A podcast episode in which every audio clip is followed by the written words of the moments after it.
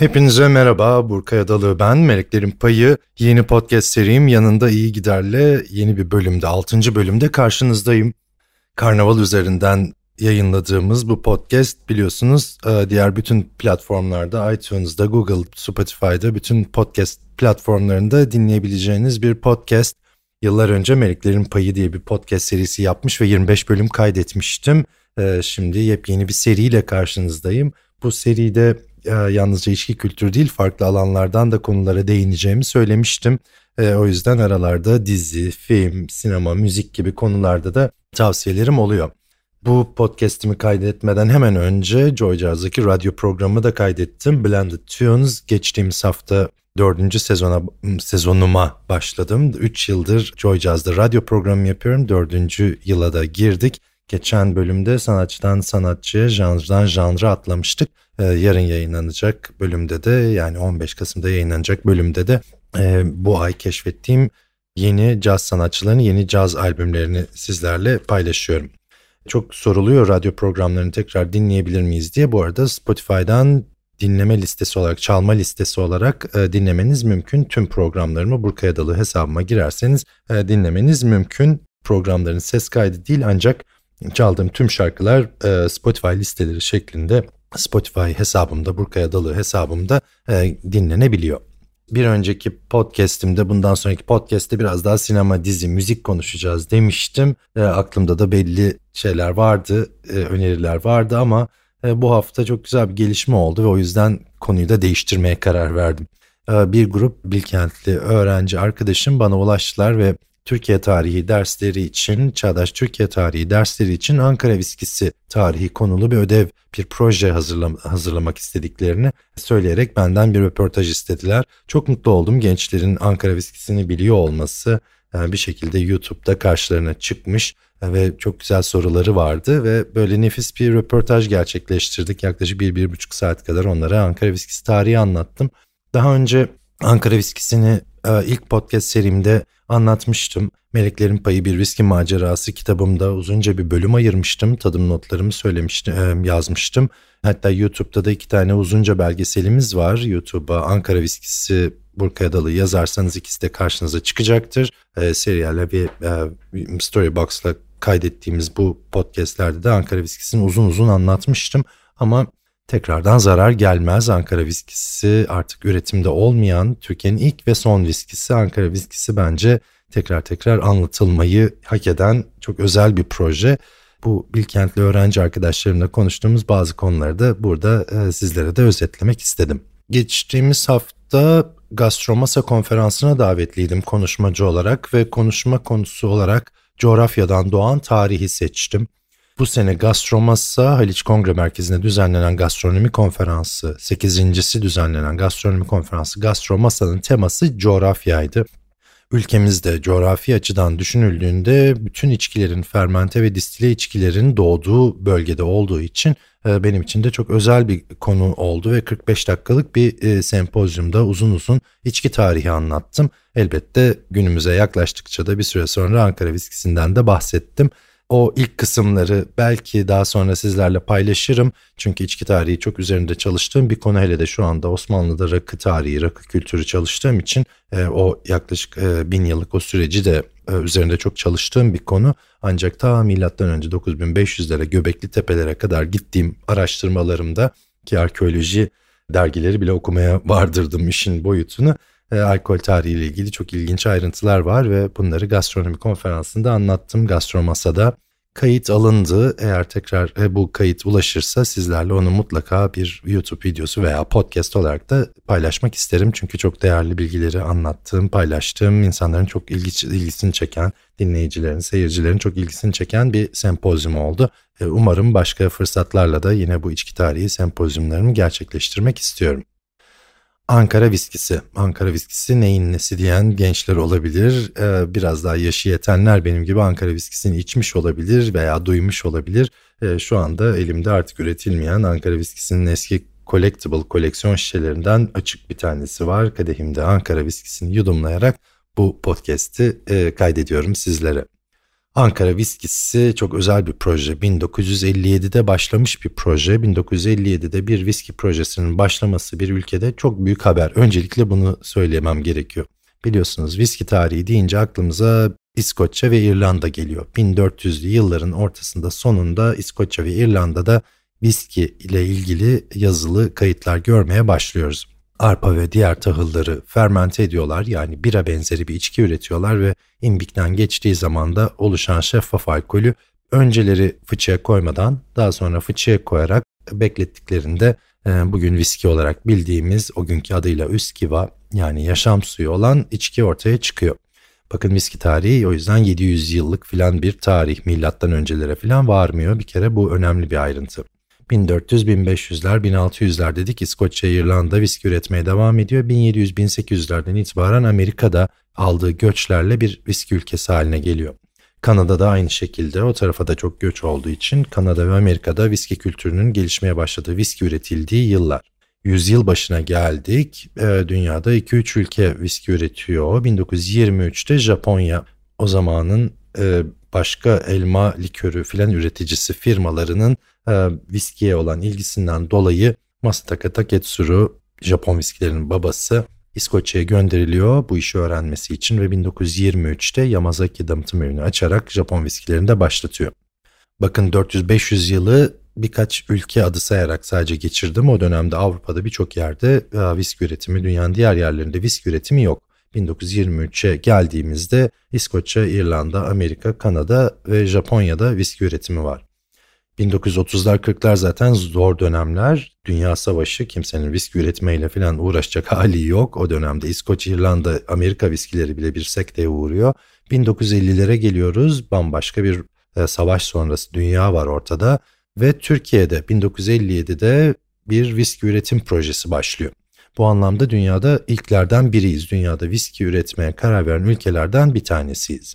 1950'lerdeyiz ama tarihi biraz daha geriye sarıyorum. 1800'lerin sonu, Osmanlı topraklarında rakı üretimi de başlamış. Pek çok güzel firma rakı üretimi yapıyor. 1930-40'lara kadar bu devam ederken İnhisarlar İdaresi, ilk adı İnhisarlar İdaresi olan, sonradan Tekel olarak tanıdığımız Tekel İdaresi kuruluyor ve özel sektörün içki üretmesinin önüne geçiliyor. Sadece devlet içki üretecektir diyor. Elbette Bilkentli öğrencilerle bu konuyu konuştuğumuzda onlar da şaşkınlıkla karşılıyorlardı bunu. Türkiye'de uzunca bir süre 50-60 yıl boyunca tüm içki, sigara ve puroyu devlet üretti. Tekel idaresi üzerinden, tekel fabrikaları üzerinden. Yani bugün çok ilginç gelen bir konu ama devletin ürettiği bu üretimin bir sonucu olarak ortaya çıkmış bir proje Ankara Viskisi. 1950'lerin sonuna yaklaşırken o zamanki adıyla Gümrük ve Tekel Bakanlığı Tekel İdaresi'ne, Tekel İdaresi de Ankara Üniversitesi Ziraat Fakültesi'ne bir mektup yazıyor. Elimizde bu mektupların kayıtları var. Turgut Yazıcıoğlu'nun çok özel bir araştırma kitabı olan Ankara Bira Fabrikası'nda yapılan viski imal denemeleri ve elde olunan viskiler üzerinde yapılan araştırmalar kitabı ve ikinci kitabım İmbik'ten Kadehe'nin de ön sözünü yazmış olan Tekel'in eski yöneticilerinden, bütün yıllarını Tekel'e ve içkilere adamış olan sevgili Kerim Yanık'ın Tekel'in Nesi Kaldı, Damaklarda Tadı Kaldı kitaplarından bu ayrıntıları okumak mümkün. Ben de zaten oradan aldığım ayrıntıları ve daha sonra Kerim Bey'le de olan röportajlarımdan çıkardığım sonuçları Meleklerin Payı Bir Viski Macerası kitabımda da paylaşmıştım. Söylediğim gibi 1950'lerin sonu Gümrük Bakanlığı Tekel'e, Tekel de Ankara Üniversitesi'ne bir mektup yazıyor ve diyor ki yurt dışından gelen viskilere bir döviz kaybı söz konusudur. Ülkemizde viski üretmek, yerli ve milli viski üretmek mümkün olamaz mı? Çok ilginç, hani şu anda da yerli ve milli bir üretimlerin yapıldığı bir ülkede olarak hani o dönemde de bu konuya da bu şekilde ilgi gösterilmiş olması devlet düzeyinde gerçekten çok etkileyici. Bu proje için Ankara Üniversitesi Ziraat Fakültesinden Profesör Doktor Turgut Yazıcıoğlu görevlendiriliyor. Turgut Yazıcıoğlu fermantasyon ve distilasyon konularında uzman ve bu konuda çalışması isteniyor. O da kabul ediyor. Karşılıklı yazışmalar, kendi yayınladığı, Ziraat Fakültesi yayınlarından yayınladığı bu kitapta tam metin olarak orijinalleriyle görmek mümkün, kabul ediyor ve proje başlıyor. 1957'de Ankara'daki bira fabrikasında viski imal denemeleri başlıyor. Ankara Bira Fabrikası da çok önemli bir fabrika biliyorsunuz. Çünkü 1930-40'larda atam ölmeden hemen önce Türkiye'nin en popüler birası 1800'lerin sonunda Bomonti'de bira fabrikası kurmuş olan Bomonti kardeşlerin, İtalyan Bomonti kardeşlerin kurmuş olduğu Bomonti Bira Fabrikası'nda üretilen biralar. Atam müthiş ileri görüşlülüğüyle neden sadece o bira içiliyor, bizim kendi yerli ve milli biramız da olamaz mı diyerek Atatürk Orman Çiftliği'ndeki arazisini bu işe dedike ediyor, ayırıyor ve Ankara Bira Fabrikası kuruluyor. Türkiye'nin bira üretmeye başladığı geniş çapta devlet eliyle en önemli zamanlardan bir tanesi. Profesör Doktor Turgut Yazıcıoğlu bu projeyi kabul ettiğinde Ankara Bira Fabrikası'nda o zaman bu sürece başlayalım diyerek Ankara Viskisi projesine soyunuyor. Tabii deneyecek çok şey var. Çok bilinen bir konu değil. Viski daha önce üretilmemiş ama Turgut Yazıcıoğlu'nun ne kadar ayrıntılı bir çalışma yaptığını o kitabı, bu sadece sahaflarda bulunan bir kitap, çok soru geliyor ama sahaflarda bulunan çok eski bir yayın olduğu için böyle sararmış sayfaları olan her yerde bulmanız mümkün değil. Ancak bu kitapta çok ayrıntılı bir şekilde Turgut Bey neler yaptığını, nerede başardığını, nerede hata yaptığını, fermantasyon, distilasyon süreçlerini, kaç saat sürdüğünü, nasıl bir alkol düzeyi elde ettiklerini falan çok ayrıntılı olarak anlatıyor. Tabii Turgut Yazıcıoğlu bu konuda yalnız değil. O sırada bir ekip kuruyor. Kimya mühendisi Hamit Yalçın'la da çalışıyorlar. Daha ekipte pek çok üretimde, çeşni konusunda, değerlendirme konusunda da büyük bir ekiple çalışılıyor ve ortaya bir viski çıkıyor. Mayşe formülü olarak o zamanlar üretilen birayı kaynak alıyorlar ve onun üzerinden ilerliyorlar. Bu ilginç bir nokta çünkü yalnızca malt değil, yani arpa maltı değil, çavdar ve hatta pirinç de kullanılıyormuş o dönemde. Ve Turgut Bey de raporlarında Ankara birasında da pirinç kullanılıyor. Biz de o yüzden öyle bir mayşe formülüyle ilerledik diyerek pirinçten de bahsediyor bu kitabında. Bu ilginç bir ayrıntı çünkü biliyorsunuz dünyada pek çok yasada, şu anda bizim de Türkiye'de de gıda kodeksimizde pirincin adı geçmiyor viski üretiminde. Diğer tahıllar, yani arpa, buğday, işte çavdar gibi tahıllar geçiyor ama pirinç viski üretiminde çok adı geçen bir tahıl, bir hububat değil. O yüzden Ankara viskisi üretilirken pirinçle kullanılmış olması ilginç bir ayrıntı. Önce 3 kere damıtıyorlar, aynı İrlanda'da olduğu gibi. Sonra bakıyorlar 2 damıtımda da güzel bir alkol elde edebiliyorlar. %35'lerde, birinci imbikten %35'lerde, ikinci imbikte %70'lerde bir alkol elde ediyorlar ve bunu fıçılara dolduruyorlar. Elbette ilk zamanlarda öyle binlerce fıçı doldurmak gibi bir şey söz konusu değil. Bu sadece bir yeni bir proje ve 1963'e gelindiğinde artık ilk fıçılar da 4-5-6 yıla ulaştığında viski piyasaya veriliyor. Turgut Bey yıllar sonra yazdığı, biraz önce de anlattığım bu özel kitabında, bir rapor niteliğinde olan Ziraat Fakültesi Yayınları'nın bu kitabında hiçbir reklam yapılmamasına rağmen Tekel'in ürettiği Ankara viskisi tüketiciler tarafından çok ilgi gördü ve bundan çok memnunuz diyor. Gerçekten o yıllarda baktığımızda tabii ki bugünlerle karşılaştırılamayacak kadar düşük bir rakam ama gerçekten Ankara viskisinin de çok ilgi gördüğünü söylemek mümkün. 1960'larda kendi viskisini üreten, yerli ve milli viskisini üreten devlet eliyle ve tüketen bir ülke olduğumuza dikkat çekiyorum. 1960'larda daha Almanya'da, Fransa'da, İsviçre'de, işte Hindistan'da, Tayvan'da, şu anda viski için adı geçen ülkelerden hiçbirinde daha viski üretimi olmadığına dikkat çekiyorum. 1960'larda bu konuda önde gelen vizyoner ülkelerden biriyiz. Profesör Doktor Turgut Yazıcıoğlu'nun Ankara viskisi çalışmaları gerçekten takdire şayan. Bu kitabı okuduğumda çok saygı duydum kendisine. Bu arada Bilkentli öğrenci arkadaşlarımla böyle bir projeyi konuştuk, röportaj yaptık demiştim. Turgut Bey'in torunlarından birinin, torunlarının çocuklarından birinin de bu grupta olması benim için çok değerliydi. Kendisine de dedesinin, büyük dedesinin ne kadar büyük bir iş yaptığını söyleme şansı buldum. Gerçekten çok özel bir çalışma. O eski günlerin bu disiplinli devlet memurlarının, üniversite hocalarının neler yapabileceğine çok iyi bir kanıt bence Turgut Yazıcıoğlu'nun bu çalışması. 1963'te Ankara Viskisi ortaya çıkıyor. İlk zamanlarda çok farklı bir tasarımla çıkıyor. Yıllar içinde 5-6 kez etiket ve şişe değiştirmiş bir ürün Ankara Viskisi. Her seferinde de tadı değişiyor bu arada. Ve onu ayrıca anlatacağım. Önceleri üzerinde bir kurt başı olan yuvarlak bir şişeyle çıkıyor. Bir süre sonra şişe yeşeriyor ve üzerinde bir kedi resmi görüyoruz. Arada daha Hititlere gönderme olan bir şişesi var. İlk lansman şişesi. Daha sonra biraz rakı şişesini hatırlatan bir şişe. Daha sonra yıllar içinde değişiyor. Kare kısa bir şişeye dönüşüyor. Instagram hesabımda da paylaşıyorum bazen. 1990'larda benim içtiğim ilk viski olan şişe ortaya çıkıyor. 1990 şişesi. Hatta da bu şişenin etiket tasarımcısı Tekel'in o zamanki grafiker ekibinden sevgili Nilay Hanım'la da bağlantı kurduk. Ve bana çok çok özel bir hediye gönderdi. Ankara Viskisi'nin o etiketinin baskı onayı verilmiş hali şu anda ben de çerçevelettim ve viski koleksiyonumun en değerli parçalarından bir tanesi. Bu fırsatla da Nilay Hanım'a da teşekkürlerimi iletmek istiyorum. Farklı dönemlerde farklı şişeleriyle karşımıza çıktı Ankara Viskisi. En son 2000'lerin ortasına geldiğimizde, benim de İstanbul'a ilk taşındığım zamanlar, iş sektörüne geçtiğim, ilaç sektörüne geçtiğim zamanlar piyasada ince uzun siyah etiketli bir Ankara Viskisi vardı. Bu da Ankara Viskisi'nin zaten son şişesi oldu. Neden son şişe oldu? 2004 yılında önemli bir gelişme yaşandı biliyorsunuz ve Türkiye'de tekel özelleşti ve Türkiye'de özel firmalarında içki üretiminin önü açıldı. Hemen yeni bir firma viski üretti mi? Hayır. Ankara Viskisi üretilirken üretimi durduruldu bu süreçte. Tekel'in özelleşmesi sürecinde 2004'te tekel özelleşince M-içkiye dönüştü. 2011'de de dünya alkol devi Diageo M-içkiyi $2.1 milyar satın aldı. Bu sürecin sonunda yalnızca Ankara Viskisi değil, o dönem uzunca yıllar piyasada olan likörlerimiz, konyaklarımız, viski de piyasadan kalkmış oldu. O dönemde pek çok fabrika kapatıldı ve işten çıkarılanlar da oldu.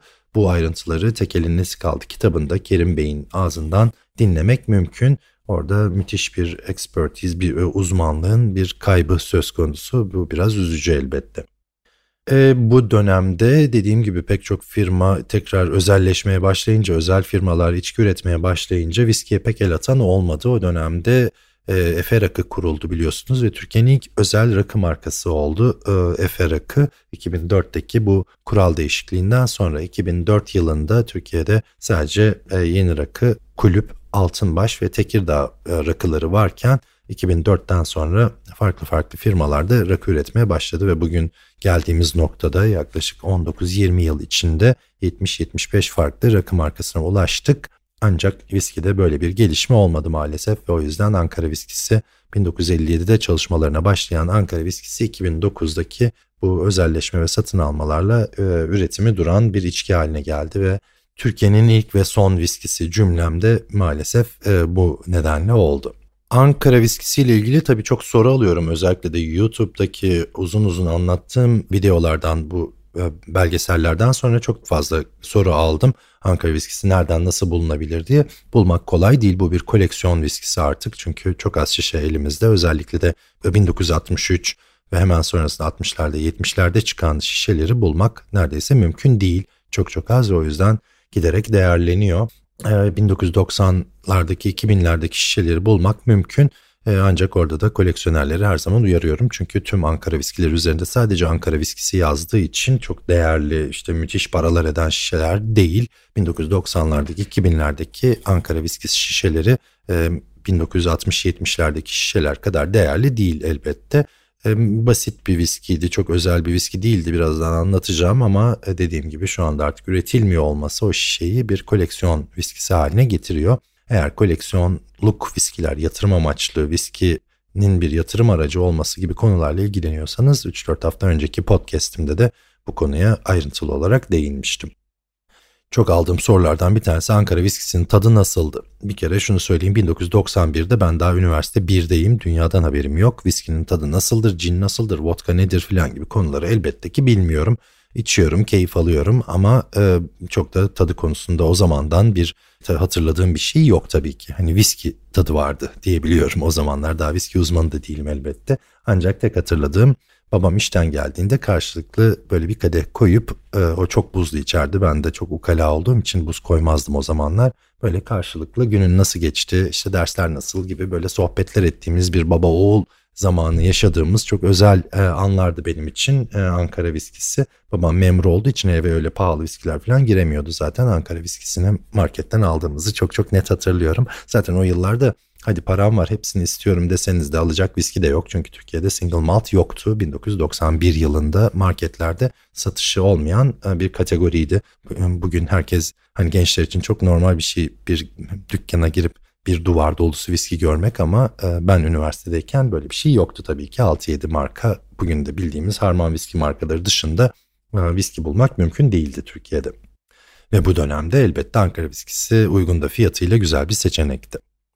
Meleklerin Payı Bir Viski Macerası kitabımda tadım notlarımı yayınladım. Bu 2000'lerden 1990'lardaki bu kare şişelerden, hani altın rengi üzerinde de Hitit geyiklerinin olduğu Nilay Hanım'ın tasarladığı etiketin olduğu şişenin tadım notlarını o kitabımda da yayınlamıştım.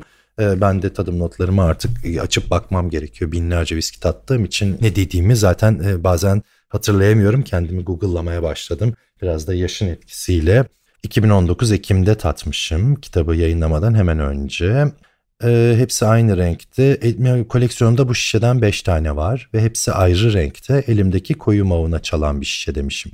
Bu önemli bir konu çünkü Kerim Bey'le de konuşmuştuk. Ankara viskisinde maalesef bir tutarlılık yakalanamamış ve hepsinin olgunlaşma süresi farklı olduğu için 3 yıllık viski de şişelenmeye gönderilmiş. 5-6 yıllık viskilerde. O yüzden her Ankara viskisinin rengi farklıdır, tadı farklıdır. Burunda yoğun bir alkol kokusu, konyağı hatırlatan şekerli bir burun ve kuru kayısı demişim. Damakta pekmezli bir tatlılık, sıcak, konyak hissi belirgin olarak devam ediyor. Keskin köşeli, genç Avrupa viskilerini hatırlatan bir damak demişim.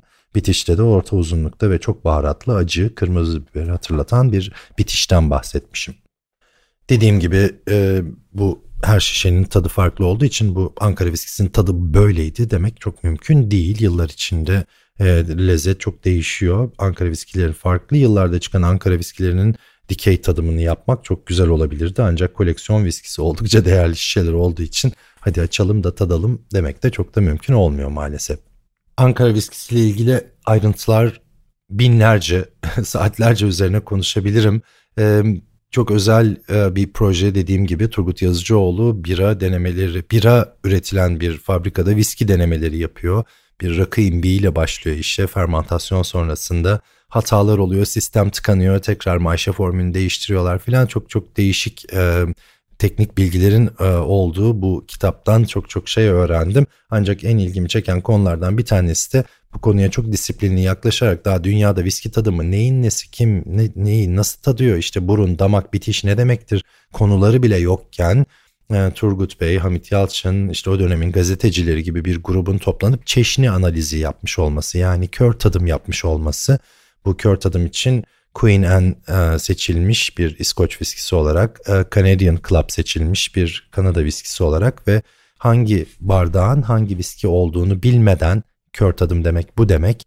Bunu tatmışlar, bu iyi bu kötü diyerek kendileri puan vermiş 100 üzerinden ve ortalama puanlara bakıldığında İskoç viskisi kadar güzel olmayan ama Kanada viskisinden 7-8 puan fazla puan alan bir viski olduğunu belirtmişler. Yani bu da dönemi için çok ileri bir bakış açısı. Çünkü biliyorsunuz 1980-1990'lardan sonra dünyada viski tadımı kavramı ortaya çıktı.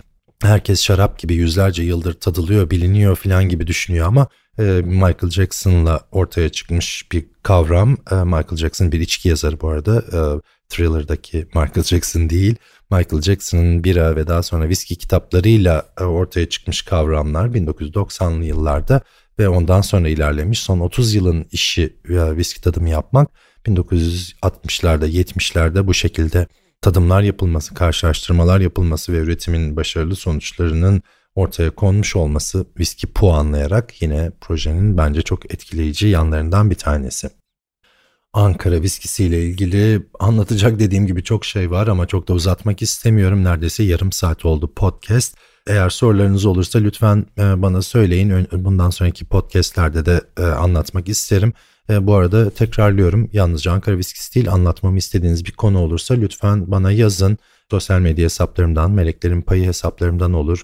info@meleklerinpayi.com'dan olur. Hani aklınıza gelen herhangi bir şey olursa mutlaka yazın bana. Elimden geldiğince dönmeye çalışırım. Sosyal medya hesaplarım biraz kabardı. Çok fazla mesaj ve notification geldiği için ve hesapları kendim yönettiğim için hepsine bazen yetişemiyorum ama info adresimi, mail adresimi asistanlarım da kontrol ettiği için orada bir bilgi olursa, oradan bir soru gelirse veya bir eğitim talebi gelirse onu çok atlamıyoruz. Aklınızda olsun, onu da söylemiş olayım. Podcast'imin sonuna geliyorum.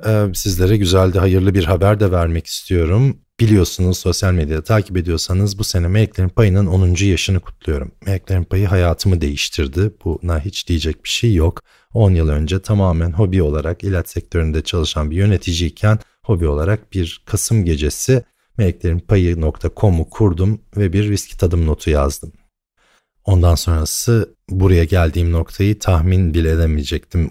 Edemezdim o gece. 10 yıl sonra ödüllü 3 tane kitabı olan, işte 4. kitabım Rakı Kültürü gelecek sene çıkacak. Bir içki kültürü yazarı haline geldim. Binlerce okuru olan, takipçisi olan, binlerce kişiye, neredeyse 10 binlerce, online eğitimleri de sayarsak 10 binlerce kişiye içki kültürü eğitimi vermiş, İskoçya'dan üstün hizmet madalyası almış bir içki kültürü yazarı haline geldim. Bu benim için çok çok gurur verici ve Meleklerin Payı'nın 10. yaşını özel etkinliklerle kutlamak istedim. Ağustos ayında, takip ettiyseniz duymuş olabilirsiniz, milli sporcumuz Görkem Gedik'e sponsor oldum. Dalışta derin dalış yapan Görkem Gedik Honduras'ta Türkiye'yi temsil etti ve dünya 8.'si oldu. Benim için büyük bir gurur kaynağı, Meleklerin Payı logosuyla bu şekilde bir başarıya imza atmış olması. Daha sonra 2 tane İskoçya turu düzenledim. Bu da bu 10. yıl etkinliklerimin bir parçasıydı. Şu anda büyük bir proje üzerinde çalışıyorum. Büyük bir sürpriz geliyor. Onu henüz açıklayamıyorum ama birkaç haftaya çok büyük bir sürprizle karşınızda olacağım. Ve benim için en değerli olan bu 10. yaşın en değerli etkinliği de 10 çocuğa veli olmak istediğimiz bir bağış kampanyası. Darüşşafaka ile birlikte çalışıyoruz ve Meleklerin Payı'nın 10. yılında 10 çocuğun eğitim masraflarını üstlenelim istiyorum. Sosyal medyada farklı linkleri görebilir, farklı sosyal medyalarda linki görebilirsiniz. Web sitemde meleklerinpayı.com'da da var bağış linkleri. 100 lira olur, 100 bin lira olur, hiç fark etmez. Hani cebinizden ne kadar çıkabiliyorsa, durumunuz neye el veriyorsa, çocuklarımıza destek olmak için yıl sonuna kadar 300 bin lira toplayıp 10 çocuğumuza 30 bin liradan veli bağışçısı olmak istiyoruz. Büyük bir rakam, özellikle de günümüzde bu kadar sıkıntı yaşarken, finansal zorluklar çekerken büyük bir rakam ama dediğim gibi sonuçta bu gönlünüzden kapan bir bağış. Arkadaşlarıma da söyledim, lütfen bana doğum günü, yılbaşı hediyesi falan almayın. Gereksiz hediyeler yerine 50-100 lira bile olsa bu kampanyaya bir bağış yapmanız benim için çok değerli. Darüşşafaka'da durumu olmayan gençlerimizi birlikte okutalım istiyorum. Bu güzel haberle, bu güzel kampanyayla bu podcast'in de sonuna geldik. Umarım çok sıkmadım sizi. Yarım saati bulmuş çünkü konuşmaya başlayalı. Umarım keyif almışsınızdır. Karnaval'dayız. Karnaval'dan yayın yapıyoruz. Spotify'da, iTunes'da, bütün podcast mecralarında duyabileceğiniz, dinleyebileceğiniz Yanında iyi Gider'de birlikteydik. Ben Burkay Adalığ. Beni dinlediğiniz için çok çok teşekkür ediyorum. Kendinize iyi bakın.